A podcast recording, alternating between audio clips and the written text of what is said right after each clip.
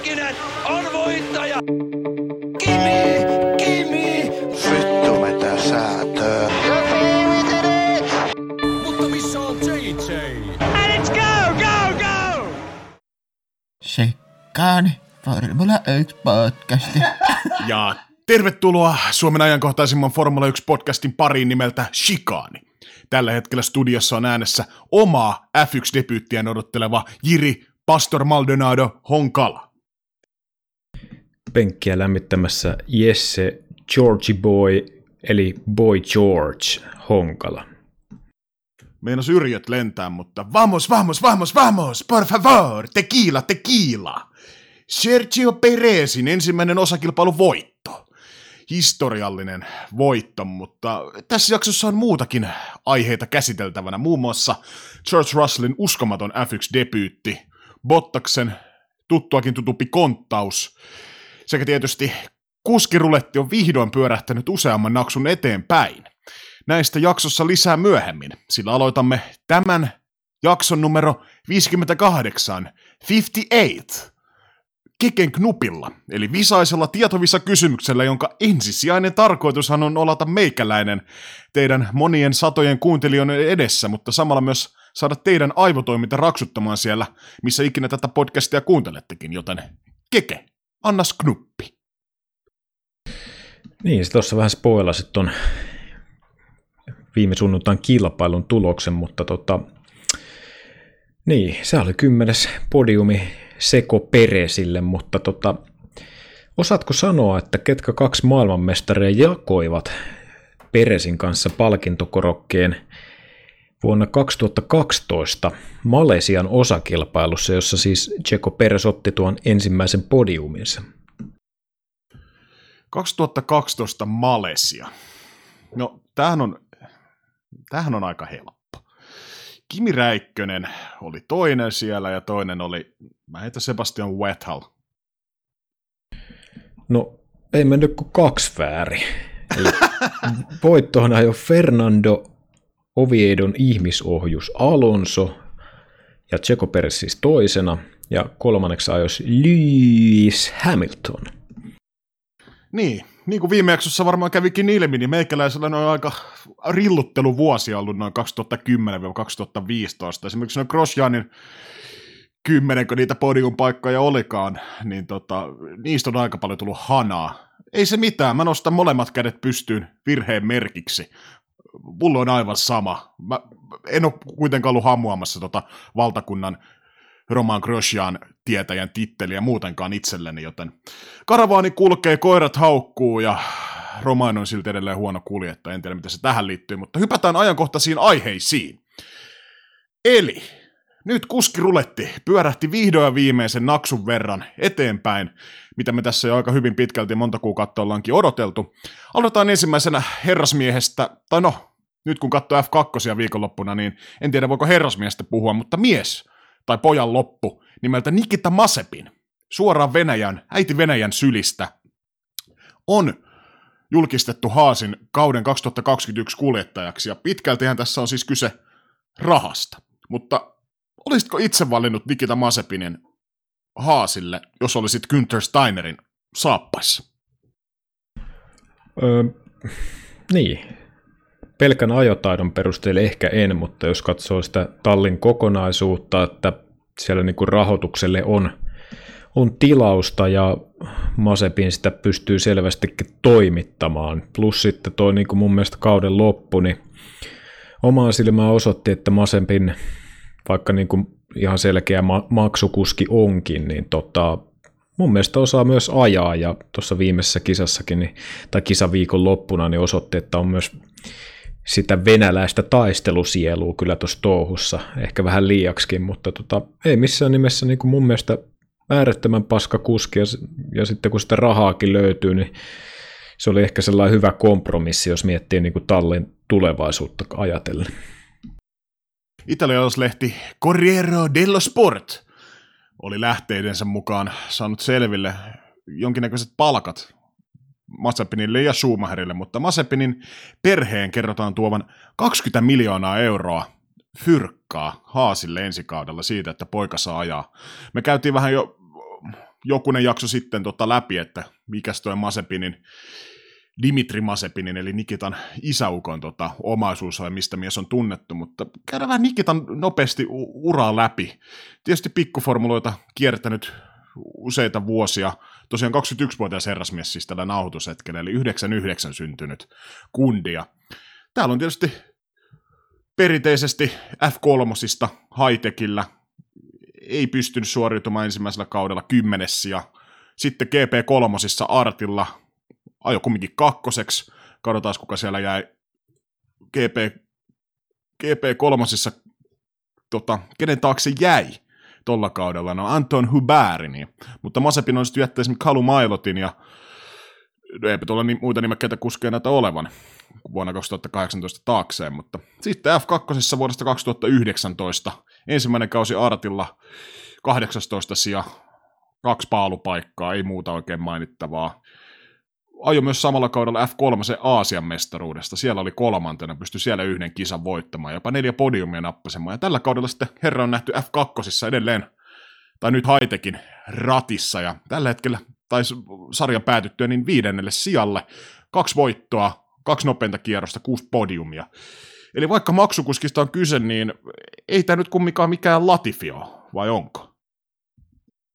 Niin, kyllä toi kulunut F2-kaus, niin kuin sanoikin tuossa äsken, niin kyllä itsellä ainakin osoittaa sen, että sitä vauhtia, vauhtia kyllä löytyy tarvittaessa, että ei tietysti nyt mikään niin kuin huippulupaus, mutta niin kuin jotain sitä maksukuskia ja huippulupauksen väliltä, että siinä mielessä tosiaan niin kuin hyvä kompromissi Haasille.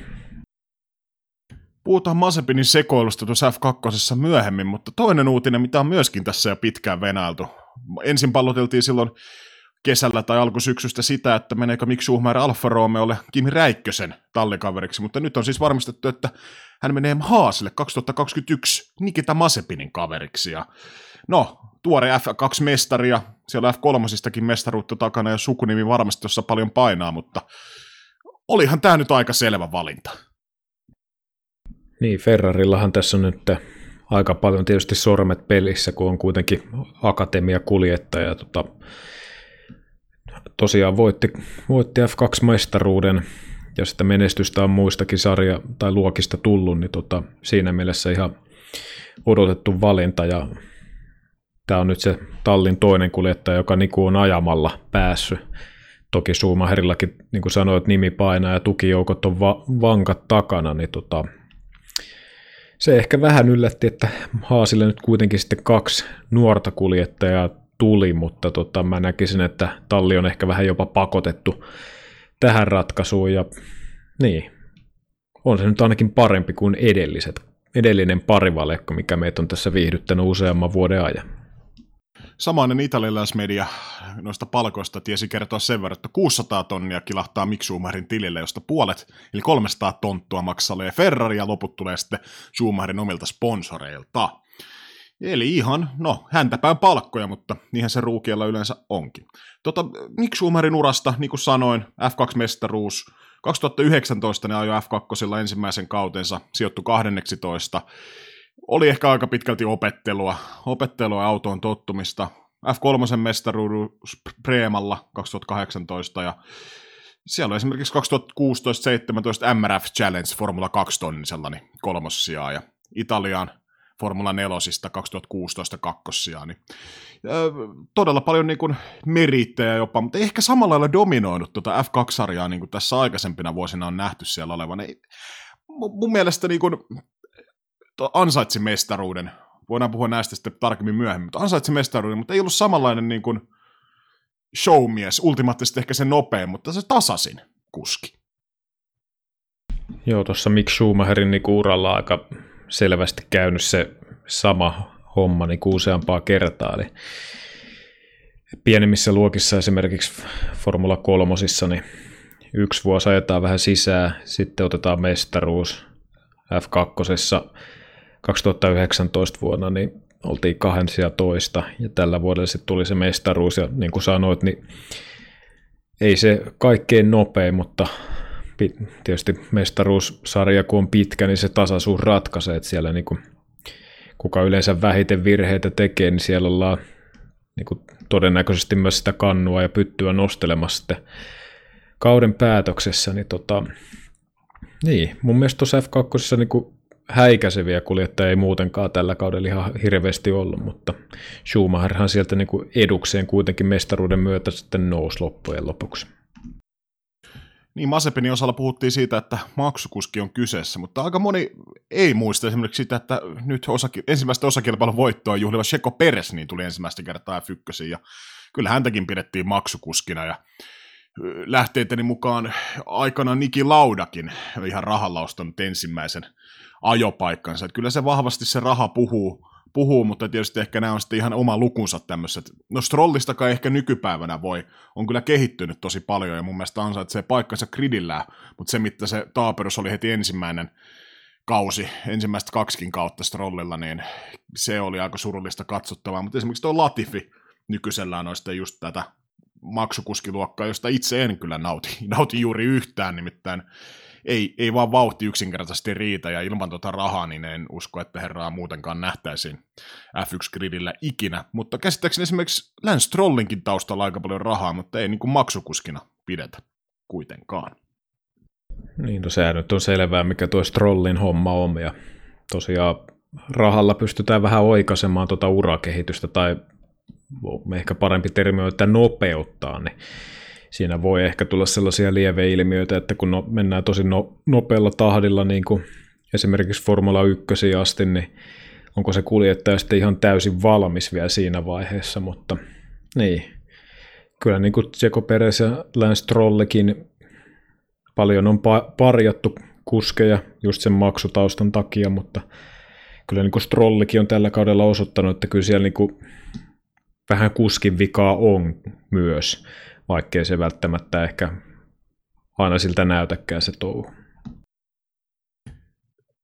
Odotetaan innolla, mihin tämä nuori kaksikko pystyy sitten Haasiratissa kaudella 21, mutta jos merkit pitää paikkansa, niin nyt ei ainakaan hirveästi menestystä ole ensi kaudella tulossa, mutta ehkä 22. Katsotaan. Tota, sitten luultiin ehkä, että tuo Schumacher Masepin kompo olisi ehkä Formula-viikon niin ehkä suurin uutispommi, mutta ei. Lewis Hamilton nappasi koronan männäviikolla ja tota, sitten alettiin etsimään korvaajaa. Kuka mahtuisi, tai ei välttämättä niin hyvinkään mahtuisi Hamiltonin penkille Mercedeksen rattiin. Vaihtoehtonahan pöydällä oli Stoffel van Dorne, Mercedeksen test- tai varakuljettaja, testikuljettaja ja Formula Etä. Pöydällä oli myös tietysti George Russell, joka lopulta myös valittiin. Tietenkin löytyi sitten myös Niko Hulkenberg, yleismies Jantunen, joka on tällä kaudella nähty paikkaava Racing Pointin autoja, molempia autoja. Sitten tietysti Esteban Gutierrez, Mersun, Mersun toinen varakuljettaja, jolla ei tietysti ollut superlisenssiä. Esteban Okonin nimeä jotkut Villeemissä unelmissaan pyöritteli ja öö,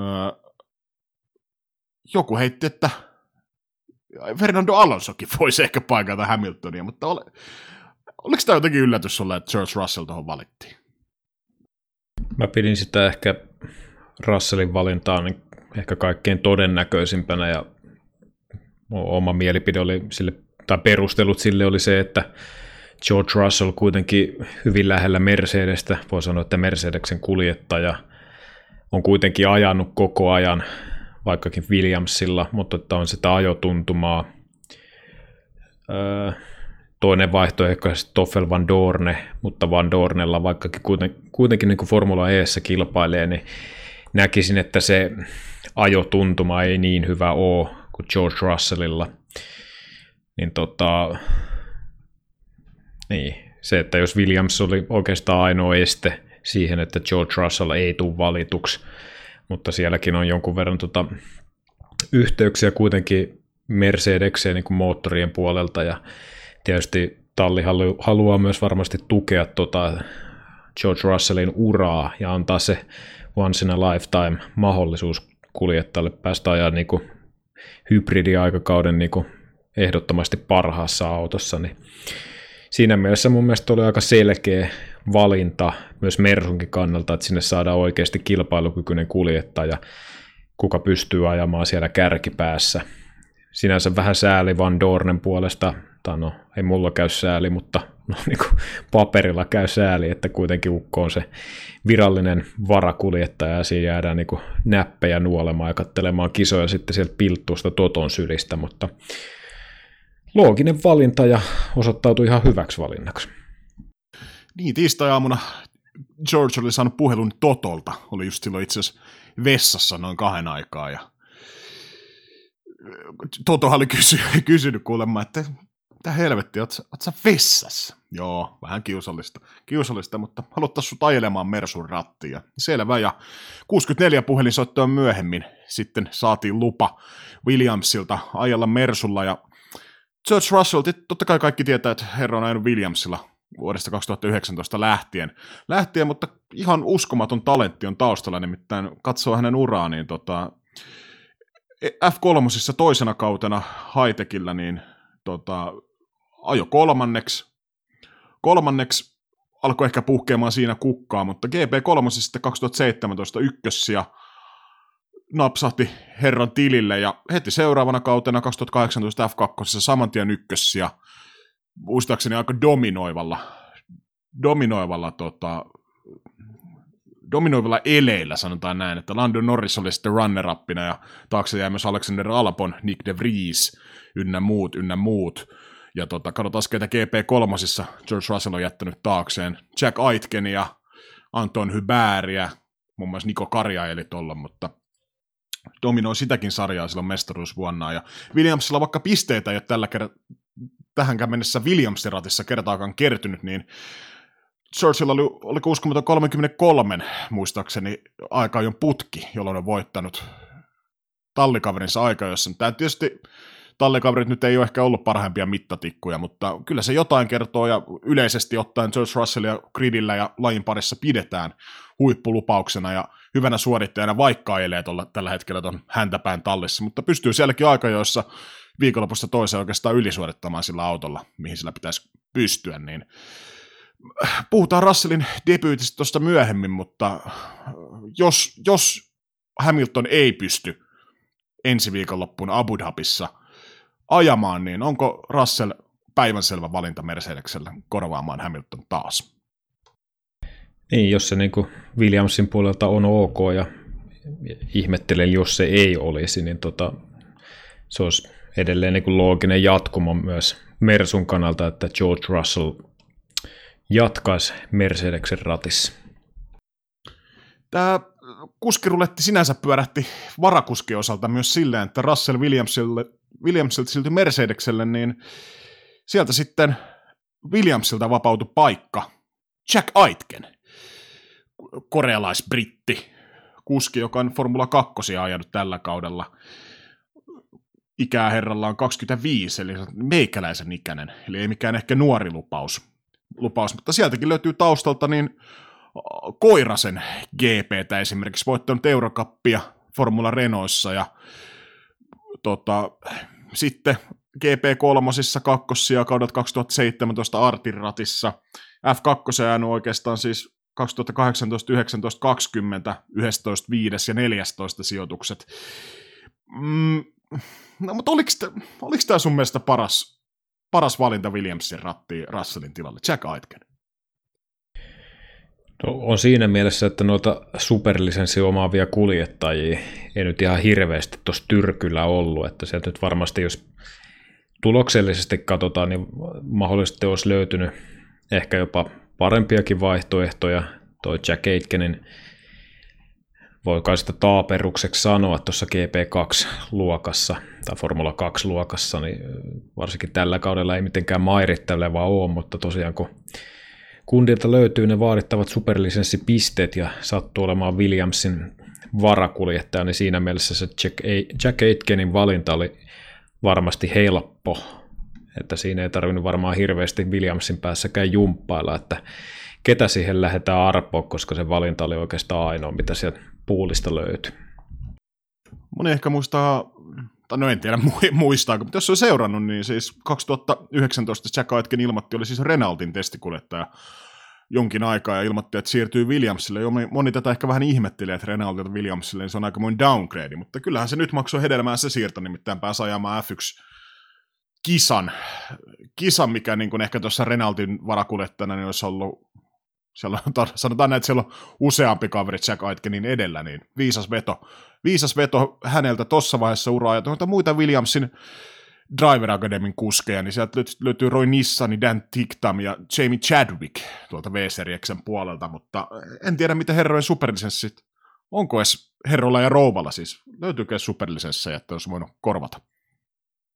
No ainakin Roy Nissanilta puuttuu ja mun mielestä Jamie Chadwickilläkin oli vähän vajaana se. Ja...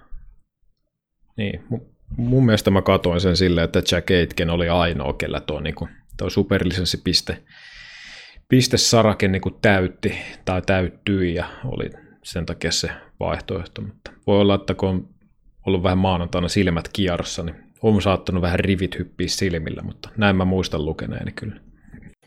Tietysti myös sitten, niin kuin puhuttiin jo viime jaksossa, se oli jo tiedossa silloin, niin Pietro Fittipaldi korvas Roman Grosjeanin haasilla, ja on myös ilmoitettu, että Fittipaldi jatkaa Abu Dhabissa Grosjeanin tilalta haasilla, koska Grosjean ei pysty ajelemaan noin palovammojensa takia.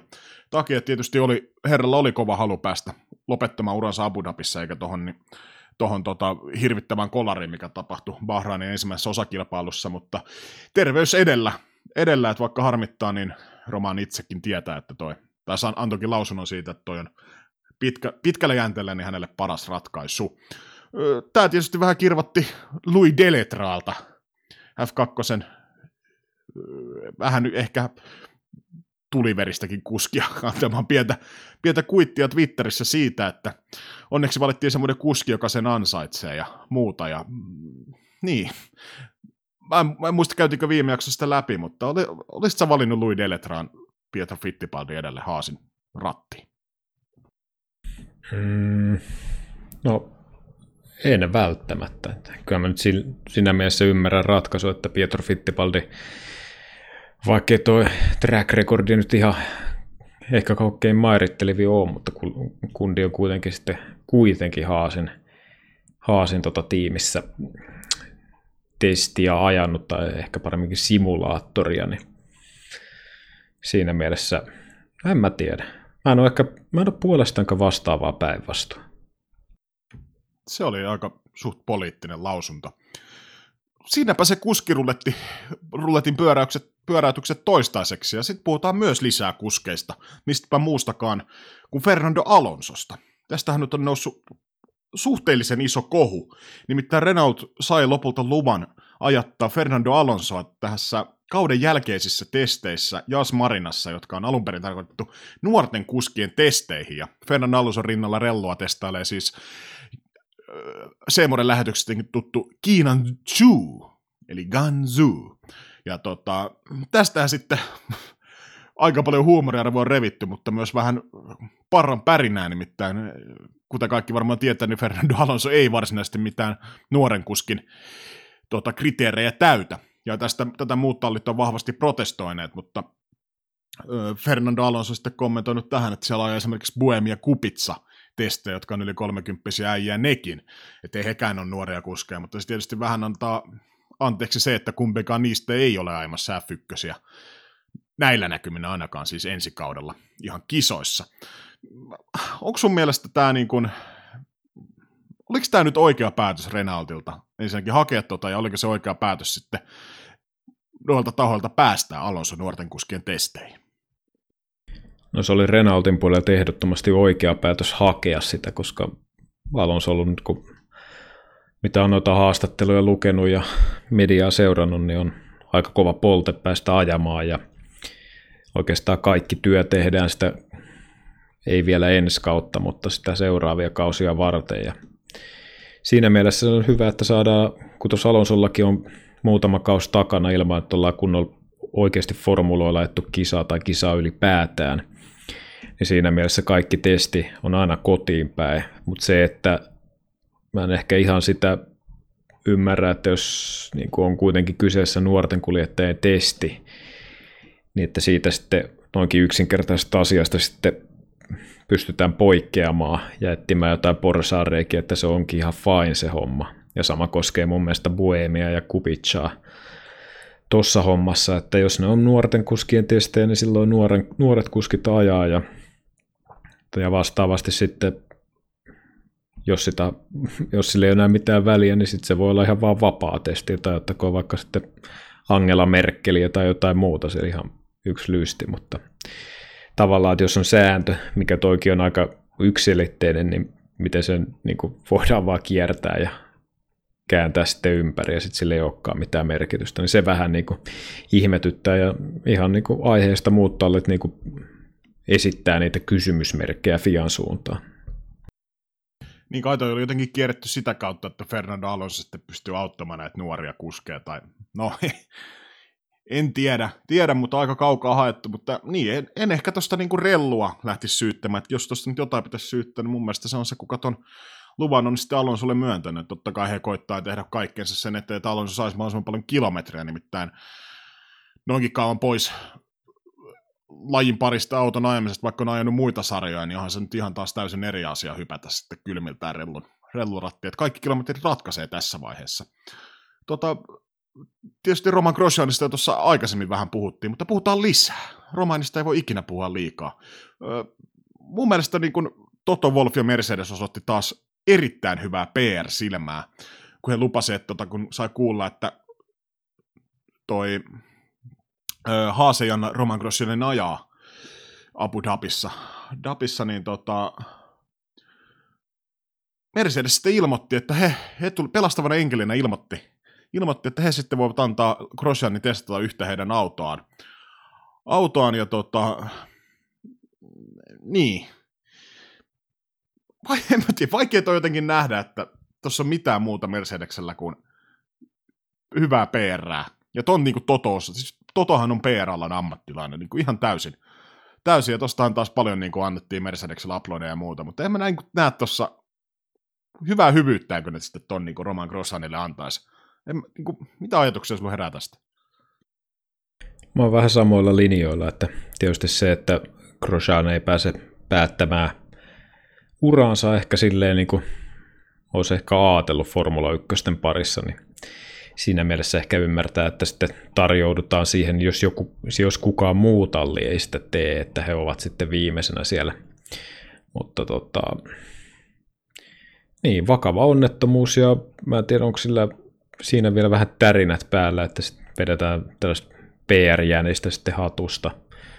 Mutta tota, niin, pisteet tuosta Mersu ja Toto kyllä kerää.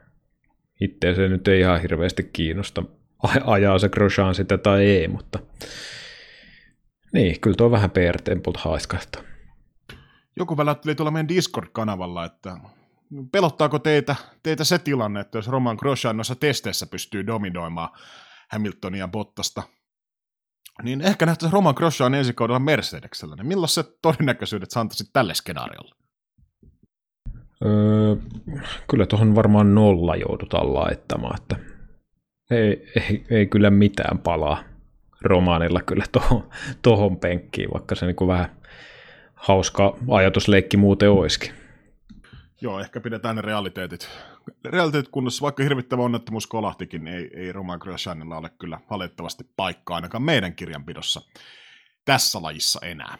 Muuta kuin ehkä sitten testikuljettajana tai muuna simulaattorikuskina, mistä pystyy sitten kokemustaan hyödyntämään siirrytään puhumaan sitten pikkuformuloista, eli F2. Siellä nähtiin kauden päätöskilpailu Bahrainissa lauantaina ja sunnuntaina.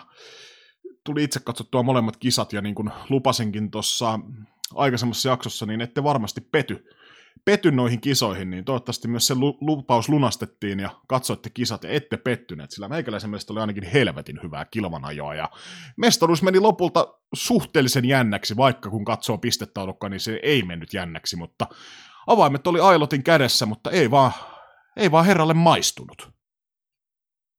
Niin, kyllähän siinä, kyllähän sitä paikkaa siinä vähän annettiin, mutta niin kuin sitä vähän tuossa edellisessä jaksossakin pyöriteltiin, että periaatteessa on, olisi parempi, että ei voittaa sitä mestaruutta, mutta niin kuin sanoit, niin helvetin hyvää kilvaa ja veti kyllä jännäksi, että Suumahan ei siinä ainakaan niin kuin ihan hirveästi kyllä varmistellut tuota tulevaa mestaruutta. Joo, se, se itse asiassa tota ihmetytty. Ajattelin, että Schumer olisi ehkä just se henkilö, kuka ajaisi niin fiksun ajon, järkevän ajon, varmistelisi se mestaruuden, mutta mitä vielä? Vielä, mutta no, lauantai-kisa Schumacherilla kuudes ja meni ihan ok, mutta sunnuntaina sitten kaikki lähti oikeastaan siitä, kun muutama paha lukkojarru, tai savujarru, niin kuin Niki Juusala käyttää termiä, niin pilas oikeastaan sen sunnuntain kisan, kisan ja sitten joutui tulemaan varikolle, kun Kalu Mailot sitten pääsi jossain vaiheessa kisaa ohitse ja koittivat vielä sieltä nousta, mutta oli sen verran paljon perässä, että ei mitään palaa, ei mitään palaa nousta sieltä. Ja siinä vaiheessa Kalu Mailot, niin oliko muistaakseni kolmantena vai neljäntenä?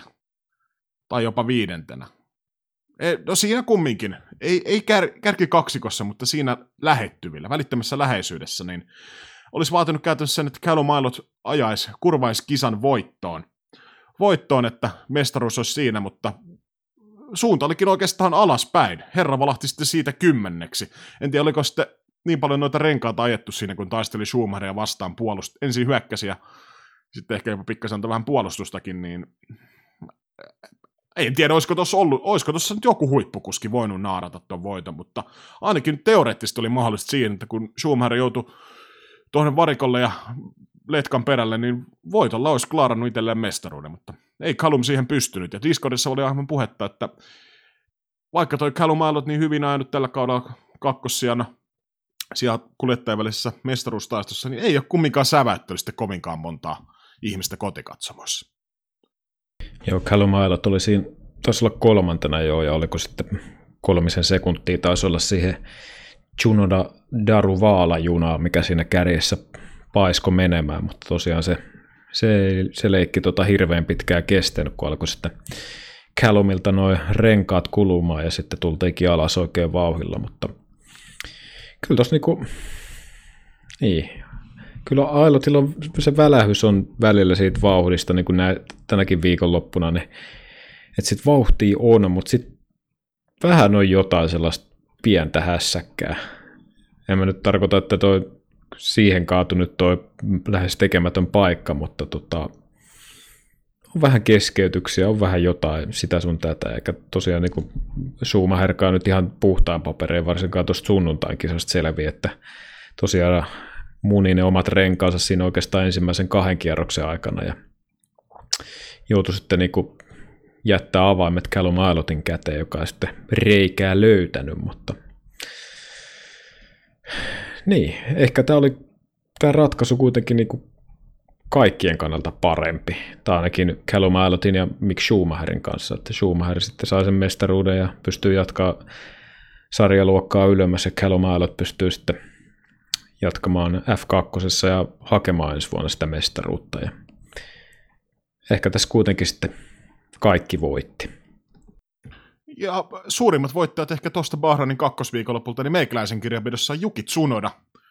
Lauantaina ykkösenä ja sunnuntaina kakkosena, niin onhan se uskomattoman kova suoritus. Ja jäi vaan 15 pistettä Schumacherista ja pisteen päähän Ailotista tuossa mestaruustaistelussa. Että jos toi alkukausi, niin alkukausia vaikka Mugella, jommasta kummasta, niin olisi narahtanut parempia sijoituksia, niin ihan hyvin olisi voinut Tsunoda olla mestari. Ja vähän siinä ehkä kisan jälkeisessä haastattelussa lipsahtikin, että saattaisi ajaa Alfa Taurilla ensi kaudella. Mutta se on tietysti Red Bullin päätös ja muuta, mutta eiköhän herra, herra Tsunoda nähdä herra Kviatin tilalla ensi kaudella. Ja toinen, kuka vakuutti meikäläisen nyt tämän viikonlopun osalta, niin Ganzu Kiinasta. Todella vahvaa nousua, varsinkin lauantaina, että yhtäkkiä löytyikin sitä vauhtia ja otti monta päänahkaa siinä, sijoille kaksi ja neljä.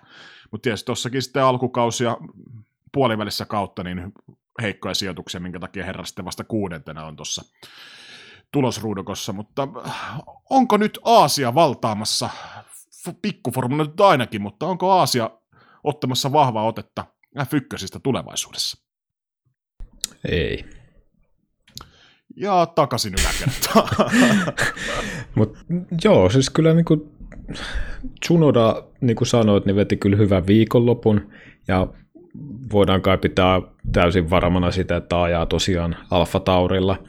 Ja niin kuin mä en ainakaan itse näe mitään syytä, miksei Junoda tulisi pärjäämään Alfa Taurilla, jos tuo auto on yhtään, hyvä, tai yhtään niin hyvä kuin mitä se on tällä kaudella ollut. Et siinä on Gaslin kanssa niin kuin varmasti hyvää vääntöä. Se, että tuleeko itämaiset tietäjät sitten tota, dominoivaa, mä en jaksa uskoa. F1 on kuitenkin, se on, se on niin perhanan kova sarja. Et, niin, Tsunoda on varmaan tuosta kaikki paras. Mä en usko vielä, että Kiinan Chu esimerkiksi tulee vielä ensi kaudella nousemaan Formula 1 jo pelkästään sen takia, että siellä ei noita ajopaikkoja ole. Ja riittääkö sitten vauhti siinä luokassa, en tiedä, en tiedä mutta tota, se on ainakin hyvä nähdä, että niin kuin ympäri maailmaa on se, mikä maa osan ja maa tahansa, että sitä eh, tullaan niin kuin ympäri tellusta ja pystytään ajaa kilpaa ja ettei keskitytä, niin kuin, että esimerkiksi on eurooppalaisia kuljettajia vaan, vaan niin kuin joka maan kolkasta, niin se on mun mielestä hyvä juttu. Ehdottomasti lisää reittiä siihen, että esimerkiksi Amerikoista ja Aasiasta niin kuskeja vaan lisää lajin pariin, niin saadaan sitten kaikki parhaat kuskit maailmasta ajamaan. Ajamaan ja kilpailemaan keskenään, sehän tekisi hyvää. Mutta se, mikä sunnuntaina hyvin paljon puhututti myös Mick Schumacherin mestaruuden jäl- lisäksi, niin on Nikita Masepin. Nyt kun on haassoppari takataskussa allekirjoitettu puumerkit ja muut tehty, niin eipä paljon näyttänyt hirveästi sitten kiinnostavan noin reilun pelisäännöt, nimittäin oli aika paljon, tai no, aika paljonkin on ehkä vähän aliarvioimista, tai, tai tota, vähän liian, liian kevyesti sanottu nimittäin. Peippaili herra e-, edes takas, varsinkin Drukovicin ja Tsunodan kohdalla, että varsinkin tuossa pääsuoralla, niin Tsunodankin ajat, ajatti tota, käytännössä ulos jopa radalta, mutta siitä ei japanilaisherra hätkähtänyt, mutta siitä sitten Masepinin näistä sekoiluista, mitkä oli siis ihan käsittämätöntä, jos me ollaan puhuttu F1, kun on nähty näitä pikkasen ehkä epäselviä tilanteita, mikä on 50-50, että oliko tämä nyt liikaa vai ei, mutta kyllä tossa niin oli, vedettiin taas ihan uudet pohjat, ja siitä kaksi kertaa viiden sekunnin penaltit, ja kaksi kertaa kaksi penaltipojoa, ja 11 pistettä herralle kertyi tällä kaudella pistepottiin. Rangaistuspisteitä, että 12 olisi tullut pikkasta lepotaukoa yhden kisan kannalta, mutta herran onneksi toi F2-kausi niin päättyy tähän Bahrainin kisaan, mutta eihän tuossa Masepinin touhussa ole kyllä taas mitään järkeä. Siinä oli vähän ehkä unohtunut jo toi Bahrainin ensimmäinen kilpailu, mitä F1 tapahtui, että siinä niinku kuitenkin leikitään aika kovissa nopeuksissa ja siinä ei ihan hirveä osumaa tarvitse tulla ja vähän paskaa tuuria mukaan, niin siinä lähdetään ajelemaan sitten vähän vehreämmille kentille formuloita sen jälkeen, että tota, niin, kuitenkin se oli se Formula 1 soppari oli jo tosiaan takataskussa ja mestaruudesta kai ajettu. Totta kai pitää niinku kovaa ajaa, mutta joku niinku tolkkukin, tolkkukin siinä pitää olla. Että toki nuori kaveri, siinä haetaan vähän rajoja ja mun mielestä Günther Steinerkin oli haastattelussa kommentoinut tuota tilannetta, että se on niinku heidän hommansa sitten ensi vuonna kitkeä noin tuollaiset koiruudet pois, että kovaa pitää ajaa, mutta että tosiaan niin kuin järki päässä. Että toisaalta mä niin kuin tykkään, että ollaan niin kuin, ajetaan niin kuin hampaat irvessä, koska jos tuolla kisaa vedetään, niin sitten vedetään kanssa tosissaan, mutta tota, kyllä noin Masepinin tempaukset oli kuitenkin, meni vähän munkin kirjanpidossa jo niin kuin yli, ja siitä mun mielestä ihan aiheesta tuli ne rangaistukset, ja olisi niin, ehkä voitu jopa vähän enemmän antaa, että tulee se homma niin kuin oikeasti kerralla selväksi. Loppukaneettina voidaan todeta Bratwurstin hajuisella hengityksellä, että Herzlichen Glückwunsch zum Champion Mick Schumacher. Vapaa suomennos onnea mestaruudesta Miki. Ottaakohan Juusolla muuten ensi kaudella lähetyksiin, kun käyttää tänä vuonna tätä Nikolas Niki Latifia, niin tuleekohan ensi kaudella Mik, Miki Schumacher repertuaariin? No, Juuselalta voi kaikkea odottaa. Kyllä se viime viikon loppunakin nähtiin, että aika terhakkaasti lähtee hyvää vitsiä liitoon, niin tota, hmm, miksei? Sä voisit laittaa tuosta vaikka Twitteriin pienen, pienen viestin, jos ottaisi vaikka tuosta kopin. Niin, en tiedä, onko herra, herra sitten kuunnellut näitä podcasteja, kun vitsi, vitsijuttu on alkanut viljelemään lähetyksissä. Sitä odotellessa sitä päivää, kun joku meikäläisen vitseistä päätyy lähetykseen. Ehkäpä sitten Viasatilla aikanaan. Mutta siirrytään tota puimaan sitten. Kuninkuusluokkaa, Formula 1 2020 Sakirin osakilpailu. Ja tota, kaikkia lähtee tietysti harjoituksista totta kai, mutta puidaan aika ajoin, koska harjoituksessa nyt ei mitään sen suurempaa kohuallumista, mitä pitäisi nostaa tässä jaksossa ehkä esille, mutta aika ajot. Mitä sä nostasit sieltä onnistui ja epäonnistui ja normisuorituksen lisäksi? No itselle ainakin niin kirkkaiten jäi mieleen tietysti ehkä viikonlopun puhutuin George Russell pystyi ajaa niin kuin kakkosruutuun ja oliko 26 tuhannesosaa erotti George Russellin Nastolan paaluttajasta ja tota, mun mielestä se on niin kuin, joo, kuski on ajanut kaksi vuotta, tuntumaa on, mutta silti silti tuo oli mun mielestä tosi hyvä suoritus, se pystyi noinkin lähelle ajaa kuitenkin Valtteria. Ja tota,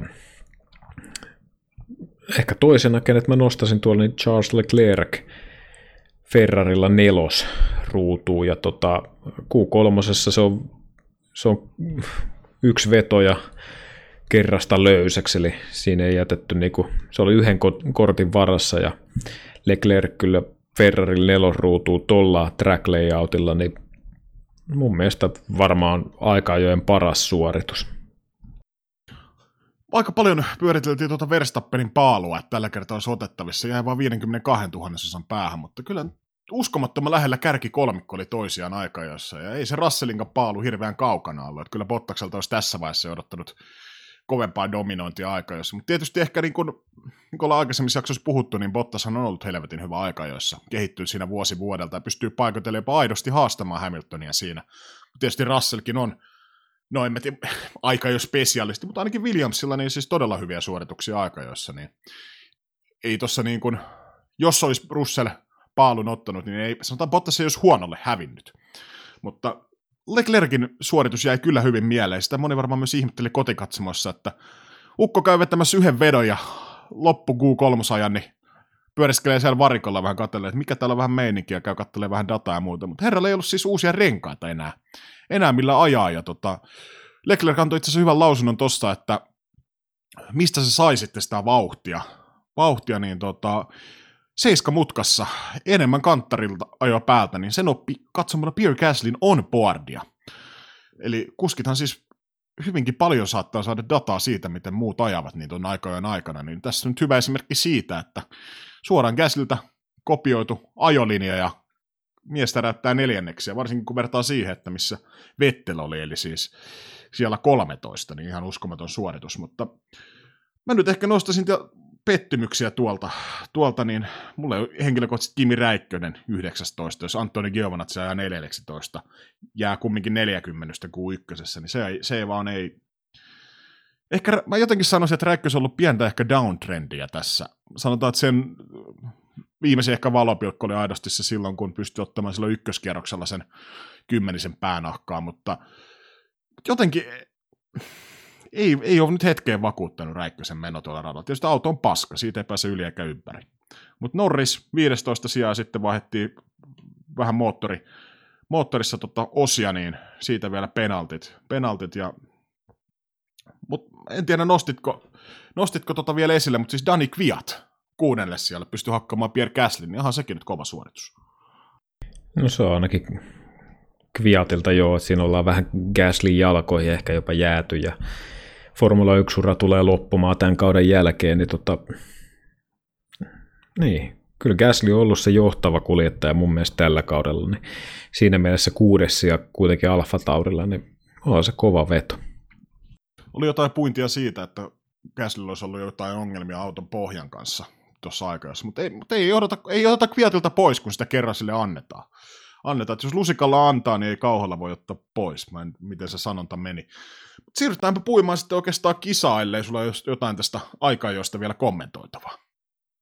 No yhden, mikä pettymyksen ottaisin tuosta, niin Alexander Albon kuitenkin Red Bullilla 12, niin tota, se ei nyt ihan hirveä, hirveän hyvin taaskaan mennyt Albonin kohdalta, kun nyt kuitenkin ajetaan sit ensi vuoden tallipaikasta, niin, ja kuitenkin Verstappen oli siellä, voidaan sanoa, että oikeastaan paalussakin, tai ajoi jopa paalupaikasta, niin ei jatkoa taaskaan. Joo, no Hornerhan tuossa sanoi, että Albon on todella paljon lähempänä Verstappenin kuin Gasly, ja me uskotaan Albonia.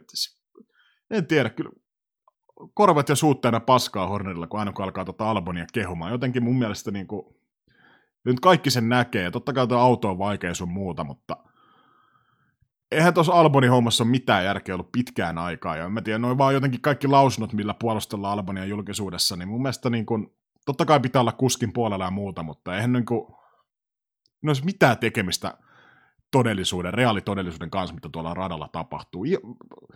Sama nähtiin silloin Gääsillä, herra, herrasta tullaan oikealta vasemmalta ei ole yhtään itseluottamusta, tapahtuu tyhmiä virheitä. No, nyt viimeistään ehkä tämän kisan jälkeen, niin eikä se peresi kannattaa sinne Albonin tilalle ottaa. Ja Albon ensi kaudelle vähän sitten ottamaan ehkä välivuotta, hakemaan se itseluottamus jostain tota, kartingradalta radalta ja sitten taas uusilla näytöillä 22, jos löytyisi se sama. Kävisi niin sanottu gaslit. Mutta puhutaan nyt kisasta. Kaikki lähtee lähdöstä, niin kuin varmasti tiedätte. Kisaa seuranneet, niin siinä kävi vähän se, mitä pelättiin, mistä itse asiassa itse laitoin rahaa myös vetoa. George Russell johtaa ensimmäisen kierroksen jälkeen, nimittäin no, tällä kaudella ehkä huonomman lähtien titteli on ollut mun kirjanpidossa Verstappen, mutta Valle lähti ihan hyvin ruudusta, mutta jotain siinä on ongelmaa, kun ei, saa, ei vaan saa syötettyä sillä tahilla sitä vaihetta sisään, että tulisi ykkösenä sinne ykköskurviin, ja Russellhan siitä nappasi sitten tuon kärkisijan, ja ei ollut kaukana, että Verstappen olisi tullut, mutta hyvin, hyvin Mersut blokkas Verstappenin nousu sieltä, nimittäin lähti tällä kertaa Max, niin lähti kun hauki rannasta. Mun mielestä George Russell otti ehkä varmaan parhaan reagoinnin tuohon lähtöön. Valtteri ei nyt ihan hirveästi siinä jäänyt, mutta tota, sit siinä lähtökiihdytyksessä, niin siinä oli joku statistiikka, oliko sille, että George Russell oli sen alun 3 vai 40 nopeampi kiihdytyksessä, mikä sitten tietysti edesauttoi sitä, että pääsi ensimmäisessä kurvissa vielä sieltä sisäpuolelta tuikkaamaan ja ajattamaan vähän Valtteria bu- bussiin sinne, eli pussiin. Niin tota, niin. Kyllä kun miettii sitten niin kuin viikon takasta lähtöä, missä oli Lewis Hamilton ja Valtteri Bottas, niin, kuin, niin tota, siinä Bottaksella oli vähän saman tapasta ongelmaa, että siinä jäätiin kuin tikku paskaa. Ja tällä kertaa se ei jäänyt paskaa, mutta jäätiin kuitenkin, kun tallikaveri pyyhältä sohitte. Ja siinä ensimmäisen mutkan jälkeen niin kuin Valtterilla alkoi vähän Auto luistelee, oli likasta ilmaa ja vähän myötätuulta ja siinä auto oli vähän irti ja siinä ei kaukana ollut, että sieltä olisi tullut useampikin auto sitten paaluttaja ohitte. Et ei, niinku, ei ainakaan lähdön kohdalta niinku ollut ihan niinku kaikkein paras mun mielestä Valtterin osalta. Niin mä en ole mikään varsinainen ehkä Formula 1 asiantuntija, mutta korjaa, korjaa jos on väärässä, niin tota, Eikö ne ole aika universaaleja juttuja, tämä myötätuuli ja likainen ilma kaikille, ketkä tuolla gridillä ajaa? Pois lukien ehkä se, kuka on siinä kärjessä, niin ehkä sitä likaisesta ilmasta niin paljon pääse kärsimään, mutta eikö tuo 19 muutakin kuskia kärsin noista samoista vaivoista? Mm, niin, kuulun tuohon samaan kategoriaan kuin sinä, että mikä asiantuntija on, mutta tota, tälleen maalikkona voisi todeta, että kyllä se niinku pääosin on se keli mikä tahansa, niin kyllä siellä niin kuin kuitenkin aika samanlaisissa olosuhteissa päästään tai joudutaan ajamaan. Niin, niin tämä on, tämä on ehkä niitä uskon asioita, mistä mulle ei kyllä mitään hajua. Niin, ehkä joku asiantuntija voisi sitten kommentoida jossain mediassa meille, että kärsikö Valtteri jostain syystä erityisesti sitten näistä tuulesta ja likaisesta ilmasta. Mutta nähtiinpä nyt taas se, mitä tällä kaudella on vähän liikaakin nähty, että pikkasen optimistisia ajatuksia varsinkin ehkä näillä nuorilla kuskeilla, niin Leclerkki sisäpuolelta, vähän lukkoo jarrut, kolaa siitä Tseko Peresin. Peres ei tietysti nähnyt tätä taas ollenkaan, ollenkaan tulevan, ja siitä molemmat autot sitten pihalle.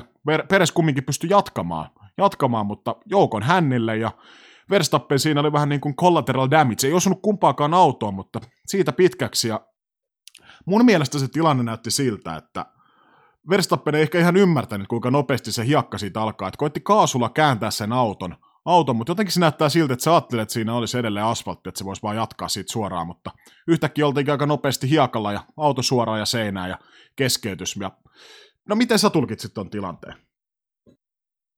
No sen Verstappenin osalta niin kuin aika samanlaista, että se munkin silmää, kun katsoi sitä onboardia, että jotenkin siinä vähän, vähän tuli ehkä yllätyksen, että siellä onkin tosiaan sitä hiakkaa, että siinä niin vähän matkaa ajettiin suoraan ja sitten kuitenkin käännettiin kaikki oikealle ja yritettiin vähän kaasulla ehkä kääntää sitä, mutta siinä tapahtui tietysti se, että auto ei mikään kääntynyt, vaan menikin suoraan sitten seinään, että jälkikäteen tästä nyt on helppo viisastella varsinkin noiden TV-kuvien välityksellä, mutta kyllä mä vähän sanoisin, että tuo ehkä Verstappenin omaan piikkiin menee, mutta toisaalta niin se tilanne tulee niin äkkiä, että se on helppo jossitella, mutta tota, niin, Verstappen joutuu ehkä vähän kärsiä rooliin ja tai ehkä näe vähänkään, koska joutui sinne, joutui sinne radan ulkopuolelle, mutta että toi loppunäytös, niin kyllä menee kuljettaa omaa piikkiä mun mielestä.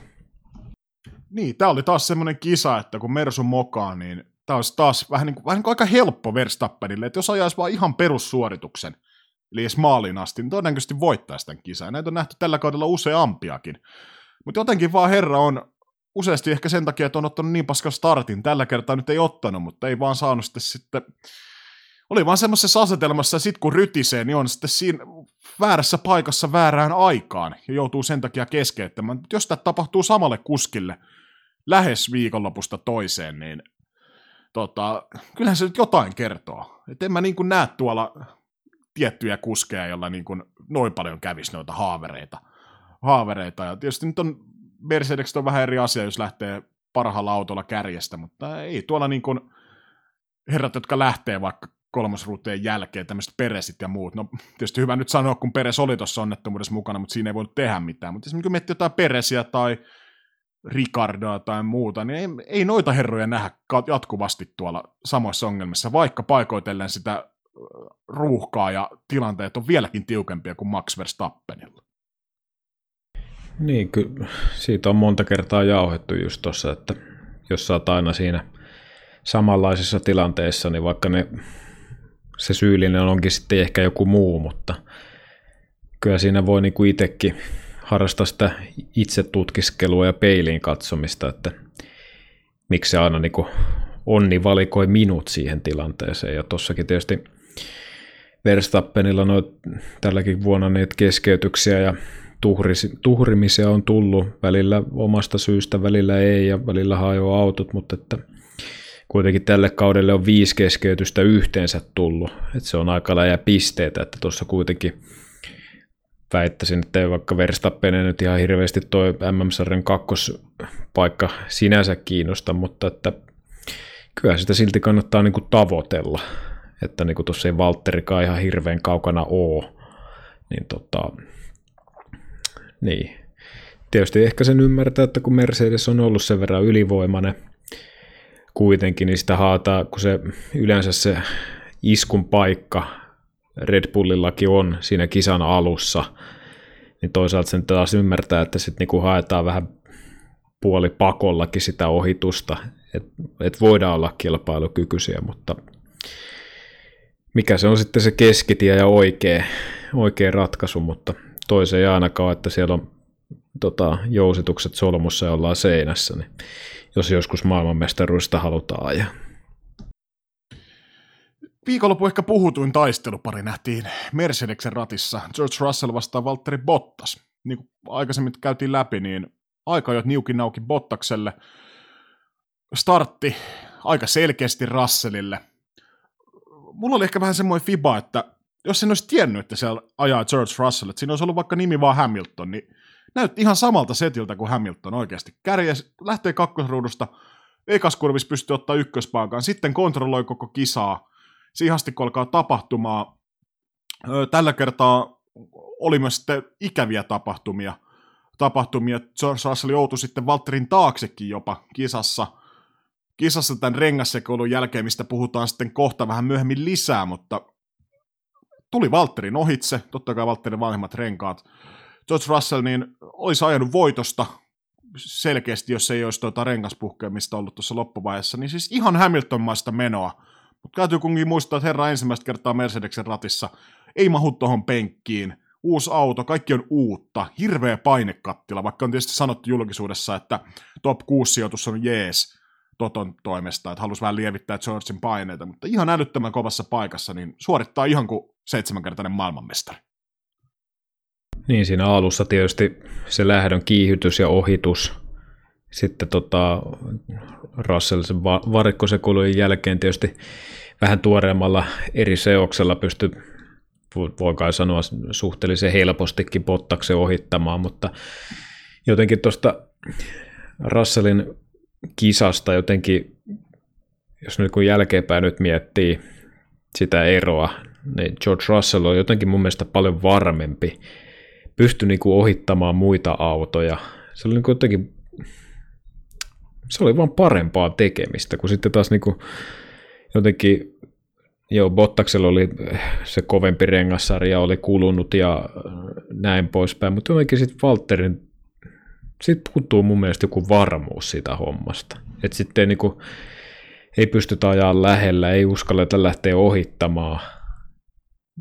Niin tota, tosi kova suoritus, että mainitsit tuossa edellä just noin syyt, että mistä, mistä se kova suoritus johtuu ja ei niin kuin Valtterikaan mikään huono kuski ole, mutta että jotenkin oli helpon näköistä tekemistä vaan George Russellilta. Niin, jotenkin Valtterilta puuttuu semmoinen, no se mikä multa ja Sheko Peresiltä löytyy, semmoinen cojones, pallit, jotenkin semmoinen, niin kyllä kun noita herroja katso tuon, tuolla sunnuntaina radalla, niin olisi voinut luulla, että Bottas on se, kuka tuolla on tulokaskuski, ja Russell on se, kuka on ajanut tallissa kumminkin neljä vuotta ja voittanut kisoja ja muuta. muuta. Ja mun mielestä on ihan täysin paska puhetta, että mitä Toto Wolff heitti, että joo, ei tässä mitään niin kuin ajata 22 tallipaikoista, että ei täällä ole mitään väliä tai muuta, niin siis nyt jos Bottas olisi pistänyt ihan kunnolla Russellia päihin, jota kumminkin pidetään universaalisti huippulupauksena, seuraavana Mersun kuskina ehkäkin, ehkä jopakin, niin jos olisi pistänyt ihan kunnolla päihin, dominoinut aikaa, jossa monta kymmenystä edellä, vienyt on kisan ihan näytöstyyliin niminsä, niin kyllä mulla olisi todella paljon varmempi viilis Valtterin 4-2 koon saappaissa painella Toton toimistoon ja puhua vähän siitä, että lyödäänkö 22, niin meikäläisen nimi vielä uudestaan paperiin.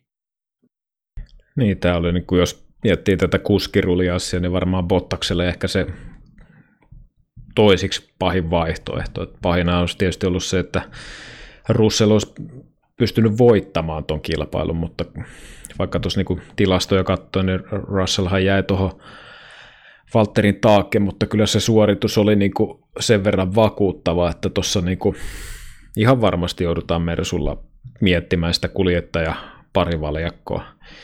Ja tota, vaikka maailmanmestaruudet on aina maailmanmestaruuksia, mutta kyllä niin kuin mun mielestä, jos Russell pystyy tulemaan tuosta niin tuolla varoitusajalla ajaa tuollaista tulosta, niin kyllä pikkusen niin kuin miettii ainakin itse sitä, että tämä niin kuin Mersun dominointi, nämä voitot, Hamiltonin mestaruudet, niin onko ne tullut kuitenkin vähän helpolla? Ja sitten taas, että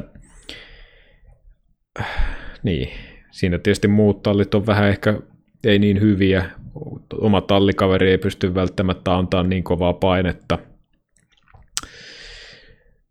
Kyllä mä näkisin, että George Russell teki Mercedekselle aika vaikeaksi tämän tota, tulevaisuuden kuskiruljanssin.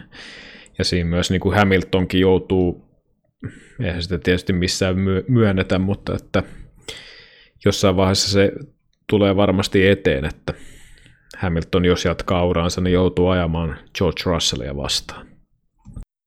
Niin, Russell heitti haastattelussa, että toivoo aiheuttavansa Totolle pienen päänsäryn sen takia, että joutuvat miettimään päänsä puhki, että kuka tuohon kuskin paikalle valitaan, mutta puhutaan vähän myöhemmin siitä, että se päänsärky varmaan tuli sitten tuon rengassekoilun ja sirkuksen osalta, mitä tänään nähtiin, tai sunnuntaina siis nähtiin tuossa osakilpailussa. Seymoren lähetyksessä jotain puitiin siitä, että tämä on aika kova neuvotteluvaltti sitten, jos Hamilton on niin kuin, että hei, mä tarvii 40, 50 miljoonaa pakka palkkaa, niin että no hei, meillä on sen sijaan lyödä tuohon George Russell, joka tulee tähän vaikka viidellä milkulla, niin en mä jotenkin, mä en jotenkin jaksa uskoa, että siis jos Hamilton vaan haluaa, niin se on ihan satavarma se tallipaikka. Ei se, mä en jotenkin näe, että se nyt olisi jostain millistä, kahdesta, kolmesta, kymmenestäkään kiinni, koska kumminkin Hamiltonin markkina-arvo on siis ihan kiistatta, kiistatta niin älyttömän suuri, että se on oikeastaan ihan sama, että maksaako Mercedes 40 vai 50 miljoonaa. Ei se siitä rahasta mun mielestä ole kiinni. Kiinni, että kun jotain puitiin siitä, että Russell voisi nousta Hamiltonin paikalle, niin sitä en näe, mutta kysymys nyt kuuluukin se, että Tietysti formuloissa ei ikinä tarkoita mitään, että on nimet jossain sopparissa. Kaikista pääsee rahalla eroon, mutta pitäisikö sun mielestä George Russell palkata jo 2021 Mercedeksen ratti nimenomaan Valtteri Bottaksen paikalle? Olisi se tietysti katsojan silmillä niin kuin todella herkullinen.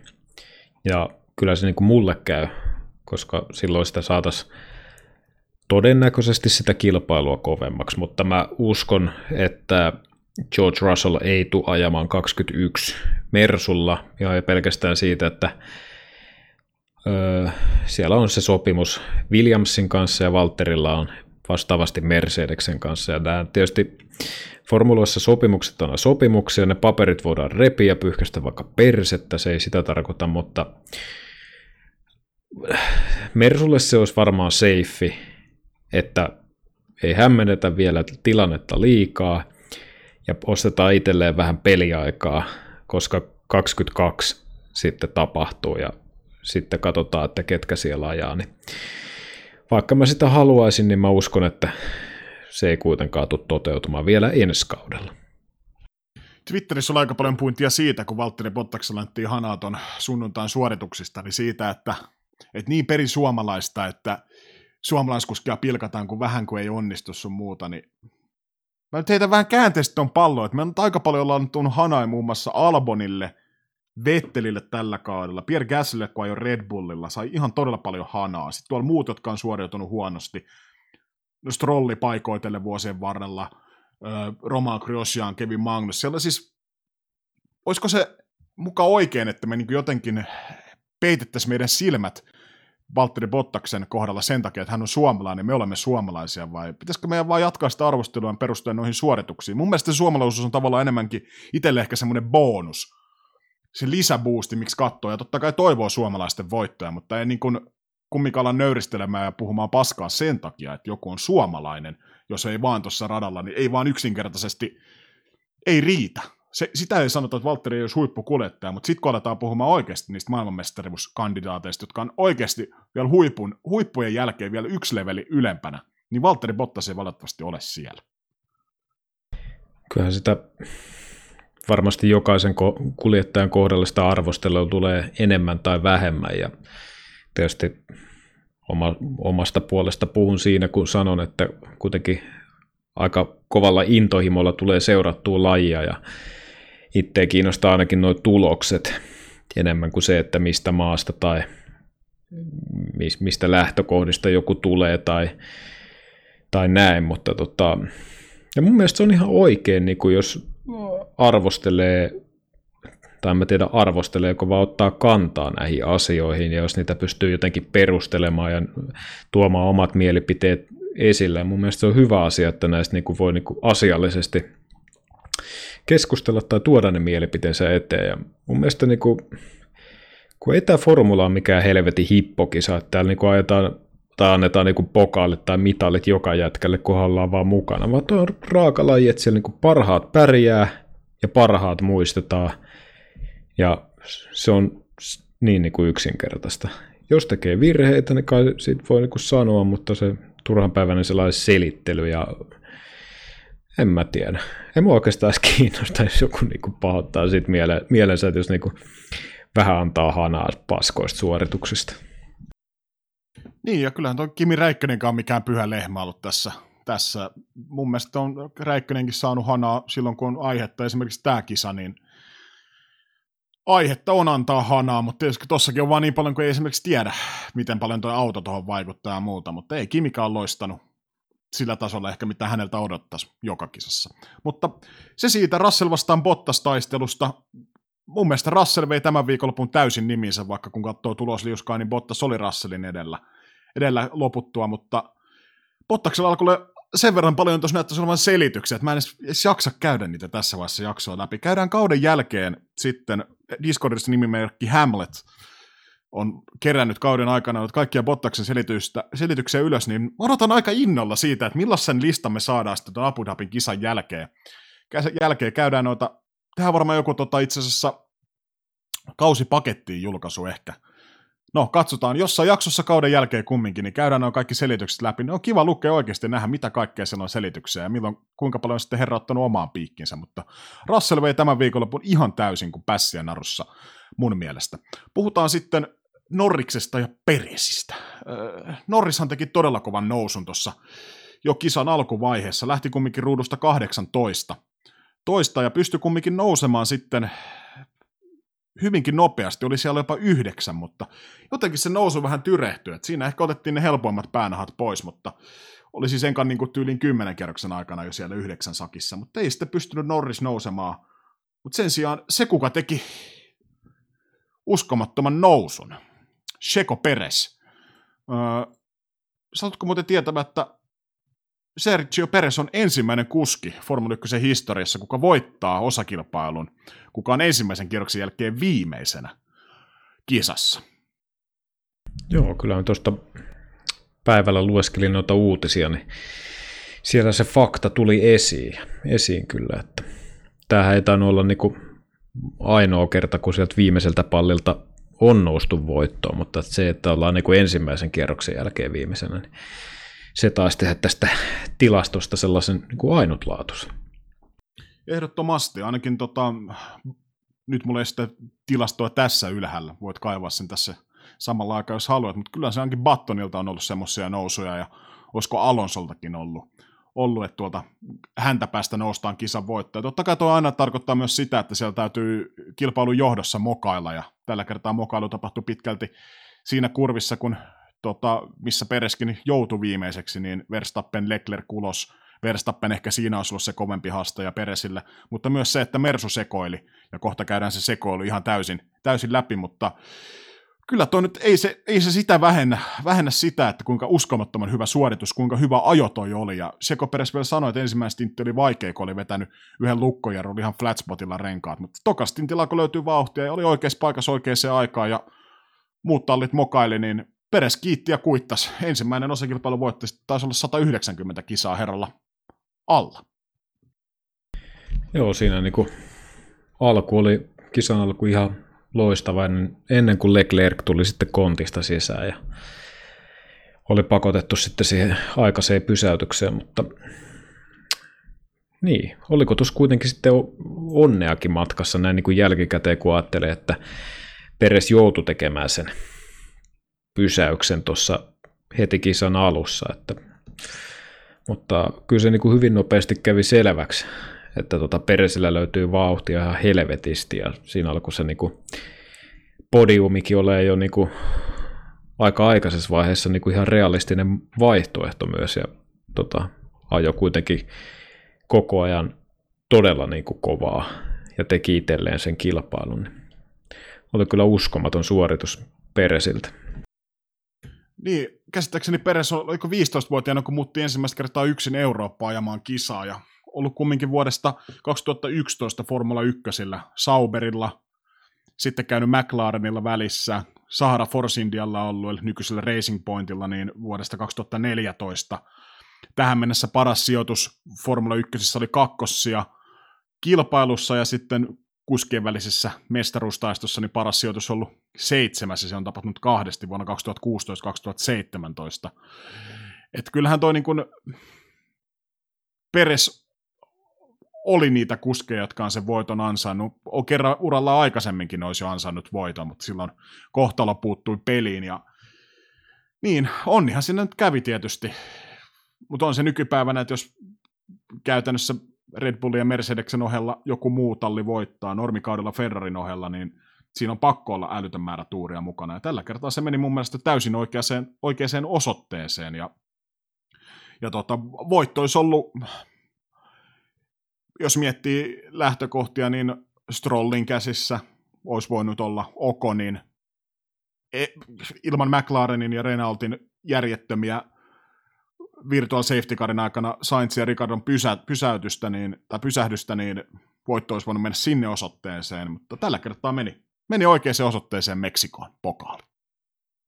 Niin, kyllähän Peres teki niin kuin itselleen kilpailun siinä ja tosiaan niin kuin ajamalla otti sinne niin kuin podiumille asti kolmannelle pallille ja sitten vähän, vähän sitä tuuria matkaa ja päästi sitten korkeammalle korokkeelle, mutta tota, vaikka sitä onnea oli tosiaan, niin kyllä mä sanoin, että niin kuin Perest on niin kuin kuitenkin ajamalla ton podiumin t- niin kuin sunnuntaina ajoja ihan täysin ansaitusti kyllä, että kyllä meni oikeaan osoitteeseen, että siinä on pitkä tie ja itse näkisin, että Peresin ura on niin kuin sen McLaren kauden jälkeen niin otti pikkusen ehkä takapakki ja sieltä on jouduttu aika paljon, aika paljon kaivamaan kuitenkin, että ja kisaa vetää, että päästään niin kuin ylipäätään voittamaan. Ja on se siinä mielessä hyvä, että se tuli nyt, koska kuitenkin mitä todennäköisemmin, niin Peres ei välttämättä ensi kaudella edes ajaa formuloissa, niin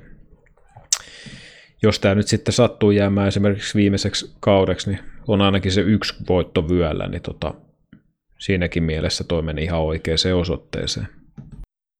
Tuo vielä mielenkiintoista, että Racing Point oli tavalla Tallinnan pari vuotta sitten ihan konkurssin partaalla, oli ihan häntä päässä. Öö, nyt mielenkiintoista, Otmar oli sanonut, että heillä ei olisi kunnolla osia Bahrainiin.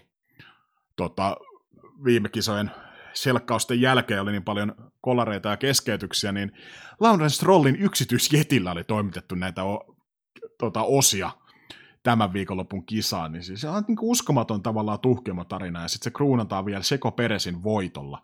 Voitolla tokavikassa kisassa, ollut tallissa kaudesta 2014. 14, niin tota, no, nythän se kysymys onkin siis.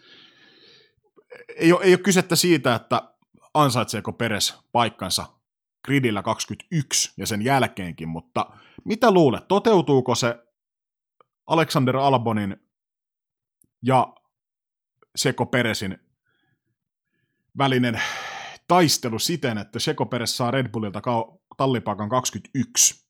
Ja tähän vielä ennen kuin pääset vastaamaan, niin viittauksena Seko Peresän piti viime ma- ö, tätä Bahrainin toista kisaviikonloppua edeltävänä maanantaina lehdistötilaisuuden, missä sitten mainitsi, että hänellä ei ole oikeastaan muuta enää korttia kuin tämä Red Bull, jonka ilmoittaa Abu Dhabin jälkeen, kenet kuskin he valitsevat ja muuten se on oikeastaan välivuosi. Sitten jostain isosta tiimistä on tarjottu hänelle tota, testikuljettajan paikkaa, mutta hän on kiinnostunut siitä, jos hänen ei tarvitse matkustaa ihan jokaisen kisaan paikan päälle, että haluaa viettää perheensä kanssa aikaa, ja mitkään muut sarjat ei kiinnosta häntä tällä hetkellä. Et siinäpä ne vaihtoehdot on, joten kysymykseen pariin, ottaako Peres Albonin tallipaikan Red Bullilta 21?